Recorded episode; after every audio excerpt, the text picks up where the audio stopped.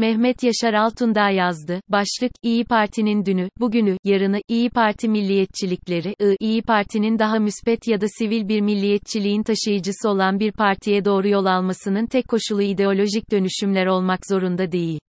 Reel politiğin getirdiği zorunluluklar da bunu doğurabilir. Meral Akşener, birkaç sene öncesinde attığı bir tweetinde şöyle demişti, milliyetçilik ne bir parti aidiyetidir, ne de bir damgadır.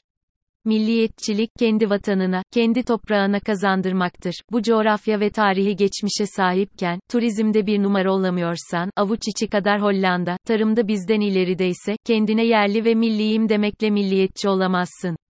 Akşener'in tweetindeki kalkınmacı gelişmeci bir perspektiften tanımladığı milliyetçilik, onu merkez sağ bir pozisyona yaklaştırıyordu. Öte yandan Akşener'in önümüzdeki seçimin Türkiye'nin geleceği için önemine rağmen HDP ile herhangi bir şekilde siyasi bir bağ kurmayı reddetmesi ya da Türk kimliğine yer yer yaptığı aşırı vurgu, partinin pozisyonuna dair tartışmalar yaratıyor.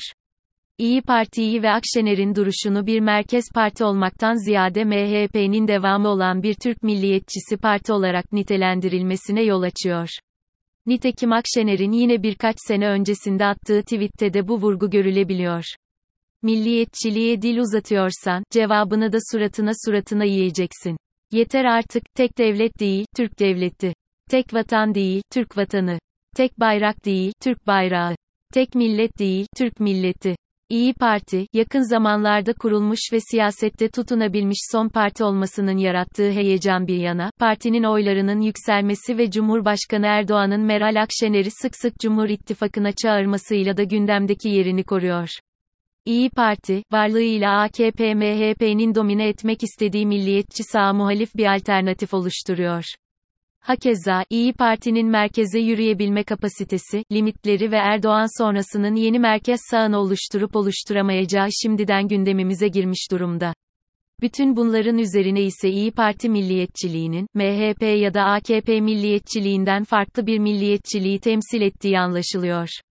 Peki İyi Parti neden yükseliyor, nasıl bir milliyetçilik benimsiyor ve seçmen tabanı hangi kümelerden oluşuyor? İyi Parti neden yükseliyor?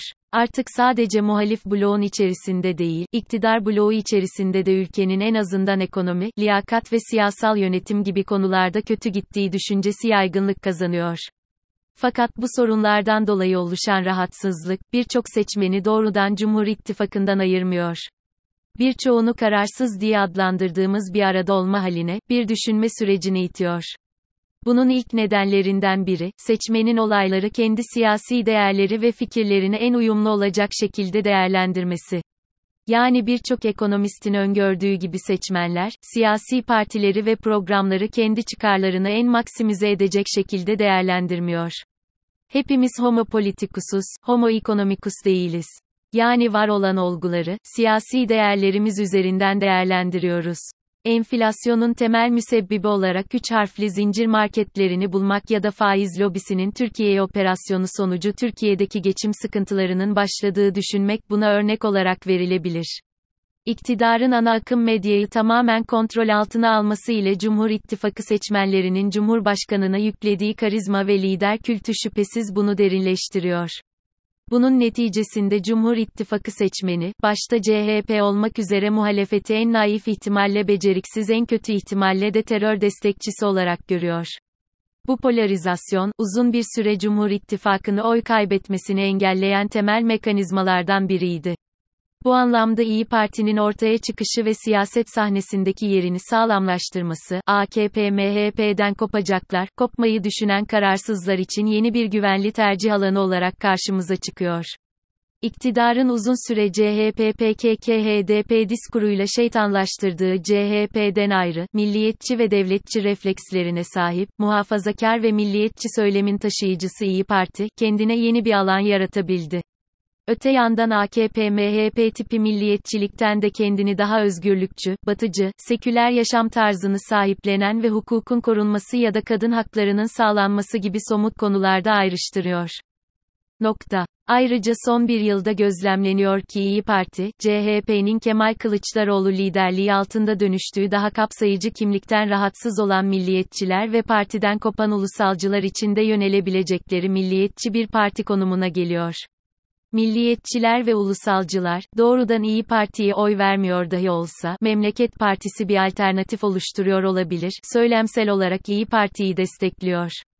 Peki İyi Parti'nin seçmen kitlesinin temel sosyopolitik özellikleri nasıl ve hangi kümelerden oluşuyor?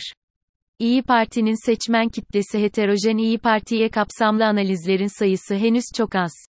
İyi Parti seçmeni ve siyaseti üzerine derinlikli makaleler ve raporlar hala yazılmayı bekliyor. Fakat bu konuda çıkmış önemli çalışmalardan biri toplumsal etki araştırmalarının TİM Ekim 2019'da İyi Parti seçmeni üzerine hazırladığı rapor. Rapor yazıldığında Akşener, 2018 Cumhurbaşkanlığı seçimlerinde %7,29 oy almış ve 2019 mahalli seçimlerinde ise CHP ile ittifak yaparak birçok büyük şehri HDP'nin de yardımıyla kazanmıştı. O dönem İyi Parti'ye dair temel tartışma konusu siyaset sahnesinde uzun süre kalıcı olup olmayacağıydı. Raporun bulguları ise ilginç. Rapor, İyi Parti destekleyicilerinin tamamının MHP kökenli seçmenlerden gelmediği, 90'larda bilhassa ANAP DYP gibi merkez sağı ve SHP DSP CHP gibi merkez solu desteklemiş önemli bir seçmen grubunun da tercihini İyi Parti'den yana kullandığını gösteriyordu. MHP kökenliler, partinin içerisindeki en geniş grup olsa bile partinin ezici çoğunluğunu oluşturmuyorlar. Yani İyi Parti seçmen grubunun içerisinde milliyetçilik ve muhafazakarlık değerleri konusunda farklı kompozisyonlara sahip alt kümeler bulunuyor. DYP ANAP gibi kentli küçük esnaf ve memur gibi milliyetçi ve muhafazakar değerleri sahiplenen fakat bunlar konusunda aşırıya gitmeyen merkez sağ seçmenler de bulunuyor. Kentli orta sınıf, seküler ve milliyetçi eğilimleri olan merkez sol grupta bulunuyor. %10'luk bir grupsa İslami değerlere önem veren veya kent yoksullarından oluşan Fazilet Partisi'nden geliyor. Partinin ana damarını ise %40'a yaklaşan eski MHP ve BBP'liler oluşturuyor. Türkçü kimliğini sahiplenen ve kendisini açıkça milliyetçi olarak adlandıran bu grup, İyi Parti'nin MHP'den koparken geldiği kemik kitleyi de oluşturuyor. İyi Parti seçmeninin sosyopolitik özellikleri ise tam olarak MHP ile CHP arasında olduğu anlaşılıyor. İyi Parti tabanı, MHP tabanından daha seküler ama CHP tabanından daha dindar, CHP tabanından daha milliyetçi ama MHP tabanından ise kendini daha az milliyetçi olarak tanımlıyor. Sosyopolitik özelliklerine yansıyan bu arada olma hali, alkol kullanma, başörtüsü, ibadet gibi pratik yaşam tercihlerine de yansıyor. Örneğin, İyi Parti tabanı, sekülerlik muhafazakarlık ikileminde CHP-MHP arasında olma halinin bir göstergesi olarak da CHP'lilerden daha az ama MHP'lilerden daha fazla alkol kullandığını belirtiyor. Bu anlamda İyi Parti'nin seçmen tabanı daha şehirli ve daha seküler bir yaşam tarzını sahip olan bir kimliğe oturuyor. Öte yandan, otoriter pratikleri daha az destekleyen ve kadın, hukuk, demokrasi gibi nosyonları MHP'li seçmenden daha çok benimseyen özellikleri de taşıyor. Akşener'in de Cumhurbaşkanı Erdoğan'ın partisini Cumhur İttifakı'na yönelik daveti reddetmesi bu kimlik analizlerinden sonra daha iyi anlaşılıyor. İyi Parti Cumhur İttifakı'na katılsa bile seçmenin ezici bir çoğunluğu benzer bir değişimi göstermeyecektir. Öte yandan TİM'in raporundaki ilginç iki veriyi, Konda'nın MHP'li seçmen üzerine yaptığı raporla birleştirdiğimizde İyi Parti'yi oluşturan kimliğin ve milliyetçiliğin temelini oluşturan diğer yüzünü daha iyi anlıyoruz, HDP ve Kürt siyasetine olan mesafe. Nitekim TİM raporuna göre, üstte, İyi Partililerin %95'i HDP'yi uzakta buluyor. HDP'ye ne kadar yakın hissediyorsunuz diye sorulduğunda ise HDP'yi neredeyse en uzakta işaretliyor. Konda'nın 2015 yılında MHP'li seçmenlerle anket ve derinlikli görüşmelerden oluşan raporuna baktığımızda ise İyi Parti seçmenine benzer şekilde MHP'li seçmenlerin de %93 oranında HDP'ye hiçbir şartta oy vermeyi düşünmediğini görüyoruz. Elimizde başka bir veri seti olmadığı için aynı olmayan sorular üzerinden yaptığımız bu değerlendirme, yine de MHP'den daha seküler ve kentli tabana hitap eden İyi Parti'nin HDP ile mesafeyi korumasını anlatıyor. Akşener'in demokratik rejim, hukuk devleti, güçlendirilmiş parlamenter sistem, laiklik ve kadın hakları gibi konularda MHP'den daha seküler ve demokratik bir milliyetçilik çizerken HDP ve Kürt siyaseti konusunda benzer söylemleri devam ettirmesi, yeni milliyetçiliğin MHP ile paylaştığı mirasla da ilgili. Bu anlamda İyi Parti milliyetçiliğinin ve Akşener'in siyasal manevralarının, tabanını milliyetçiliğiyle de kesiştiğini görüyoruz. Resmi derinleştirmek, seküler milliyetçiler, kentli milliyetçiler ve iktidardan kopanlar yukarıdan verilerin ışığında İyi Parti milliyetçiliğinin temel dinamikleri, iktidar karşıtlığı, sekülerlik, Kürt siyasetine olan mesafe, devletçiliğin ve bireyciliğin birbirini ekseriyetle devlet nezdinde dengelediği bir karışımdan oluşuyor. Fakat, bu alaşımın içerisindeki hangi değerin daha fazla önem kazandığını İyi Parti içerisindeki farklı gruplara göre değiştiğini düşünüyorum. Yani İyi Parti seçmen grupları heterojen olduğu gibi içerisindeki milliyetçilikler de aynı değil. Birbirleriyle yer yer görünen mücadelelere giriyorlar ve başta Akşener olmak üzere siyasal elit de bu heterojenliği bir arada götürmeye çalışıyor. Bu gruplardan ilki İyi Parti'nin MHP'den kopuşuyla İyi Parti'ye gelmiş kemik kitle. Bu grup hem İyi Parti'nin hem de muhalefetin içerisindeki güvenliğe dair konulara daha hassas muhafazakar milliyetçi grubu oluşturuyor. Ayrıca İyi Parti'nin kendisini Cumhur İttifakı'nın bir alternatifi olduğunu hissettirmesiyle bu gruba dahil İyi Partililerin sayısı artıyor. HDP ile muhalefetin yakınlaşması sonucu İyi Parti'yi desteklemeyi bırakabilecek ve tekrar Cumhur İttifakı'na geçebileceklerin çoğunu bu grup oluşturuyor. Nitekim Team raporu da gösteriyor ki İyi Parti seçmenine CHP ile AKP-MHP arasında bir tercih yapması istendiğinde seçmenlerinin ezici çoğunluğu %70. CHP'yi tercih ediyor. Fakat kalan %30'un MHP ya da AKP'yi tercih etmesi de azımsanamayacak bir durum değil. Ayrıca seçmenlerin büyük bir bölümü de arada kaldığını belirtiyor. Geçtiğimiz günlerde Ömer Faruk Metin'in Türkiye'de Cumhur Millet İttifakları arasındaki ayrımı ve medyanın otoriterleşmeyi katkısını analiz eden önemli bir makalesi çıktı. Makalenin ilk bölümü 2 milyon tweetlik büyük bir data üzerinden seçmenlerin sosyopolitik haritasını ortaya çıkarıyordu. Makalenin ortaya çıkardığı ilginç bir istatistiki tablo var. Bu istatistiki modele göre, Türkiye'de özgürlükçü değerleri benimseyenlerle otoriter değerleri benimseyenler arasındaki en önemli ayrımlardan biri Boğaziçi protestolarını destekleyip desteklememek. Konda'nın ise Boğaziçi protestolarını parti destekçiliği ve sosyopolitik karakteristikler üzerinden incelediği bir raporu bulunuyor. Bu rapora göre CHP'lilerin %96'sı öğrencilerin polisten gördüğü şiddeti haksız bulurken İyi Partililerin %84'ü haksız buluyor. Bu iki oran oldukça yüksek. Fakat İyi Parti içerisinde %16'lık kitlenin MHP'ye yakınsayan, devletçi ve milli güvenlik değerlerine önem veren milliyetçilikten beslendiğini yorumlayabiliriz. İyi Parti içerisindeki diğer bir grubu ise orta yaşlarında bulunan ve zamanında merkez sağ, solu desteklemiş küçük esnaf ve memurlar oluşturuyor. Bu grubun 90'lardaki sağ ve sol siyasetin ikisinde de bulunması, ANAP ya da SHP'nin içerisindeki milliyetçi hassasiyeti de gösteriyor. Fakat ne Team raporunun ne de Konda'nın görebildiği bir grup var. Team, 90'larda kimi desteklediniz diye sorarken 90'lar döneminde doğmuş ve şu an oy verebilen, siyaset içerisinde görev alan ve bilhassa sosyal medyada tepkisini koyarak siyaseti şekillendirmeye çalışan genç milliyetçileri analizine dahil etmemiş, 90'lardan itibaren Türkiye'nin şehirlileşme sürecinde girdiği olgunluk, AKP'nin İslamcı politikalarının gençlerde ters tepmesi ve ardından MHP'nin AKP ile yakınlaşması yaklaşması, seküler eğilimi daha güçlü, hatta yer yer sektör bir milliyetçilik yarattı. Bu esnada çözüm süreci ve HDP'nin barajı açması gibi Kürt siyasetinde yaşanan gelişmelerse aynı genç milliyetçi grubun Türk kimliğine daha çok sarılmalarına sebebiyet verdi.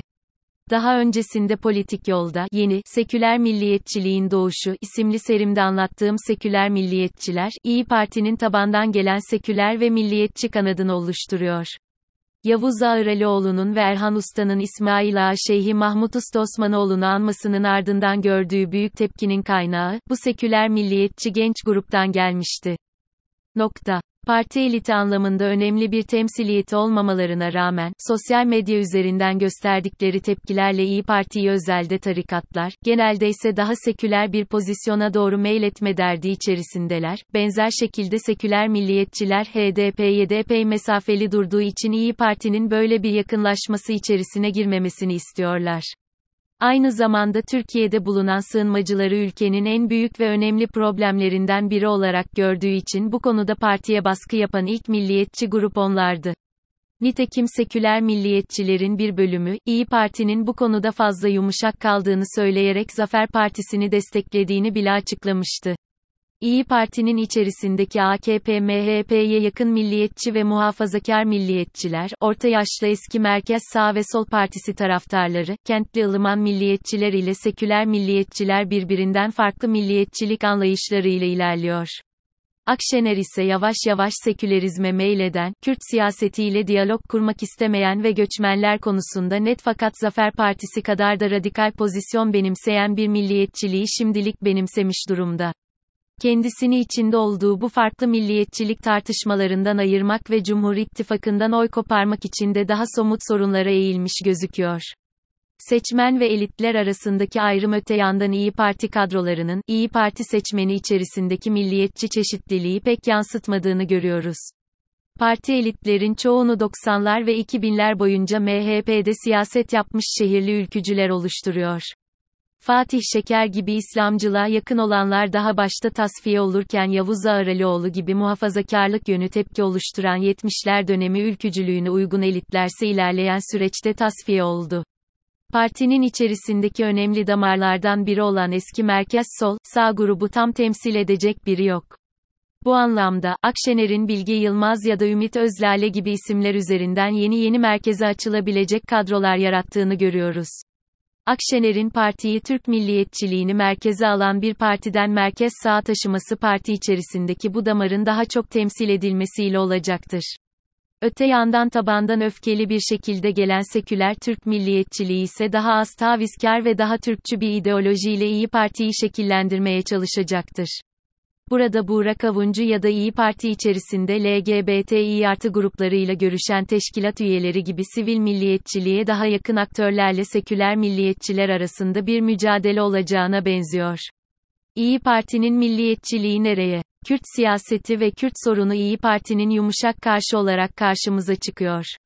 Akşener'in HDP ile resmi bir ittifak kurmasa bile başta Selahattin Demirtaş ve HDP yöneticiliğinden dolayı cezaevinde bulunan diğer siyasi tutsakları desteklemek, HDP'li belediyelere atanmış kayyum uygulamalarını eleştirmek gibi bu konuda hala adım atabileceği alanlar var. İyi Parti'nin daha müspet ya da sivil bir milliyetçiliğin taşıyıcısı olan bir partiye doğru yol almasının tek koşulu ideolojik dönüşümler olmak zorunda değil. Reel politiğin getirdiği zorunluluklar da bunu doğurabilir. Fakat burada diğer belirleyici nokta bu gelişmelere yönelik İyi Parti elitinin nasıl tutum alacağı olacaktır. İyi Parti Nurettin Kalkan'ın vaziyette belirttiği üzere dinamosu milliyetçilik olan yeni bir sağ parti modeli benimseyebilir. Öte yandan Profesör Doktor Murat Somer'in müspet milliyetçilik tartışmaları da İyi Parti'ye yol gösterebilir. İyi Parti'nin yaşayacağı temel gerilimin Cumhuriyet'in kuruluş döneminde ve ilerleyen dönemde Kemalizmin yaşadığı gerilime benzeyeceğini düşünüyorum. Vatandaşlığa bağlı daha modern ve hümanist bir milliyetçilik anlayışı ile devletçi refleksleri güçlü ve etno vurguları yüksek bir Türk milliyetçiliği arasında gidip gelme. Bir sonraki yazımda bu gerilimleri ve farklı Türk milliyetçiliklerinin analizlerini konu alacağım.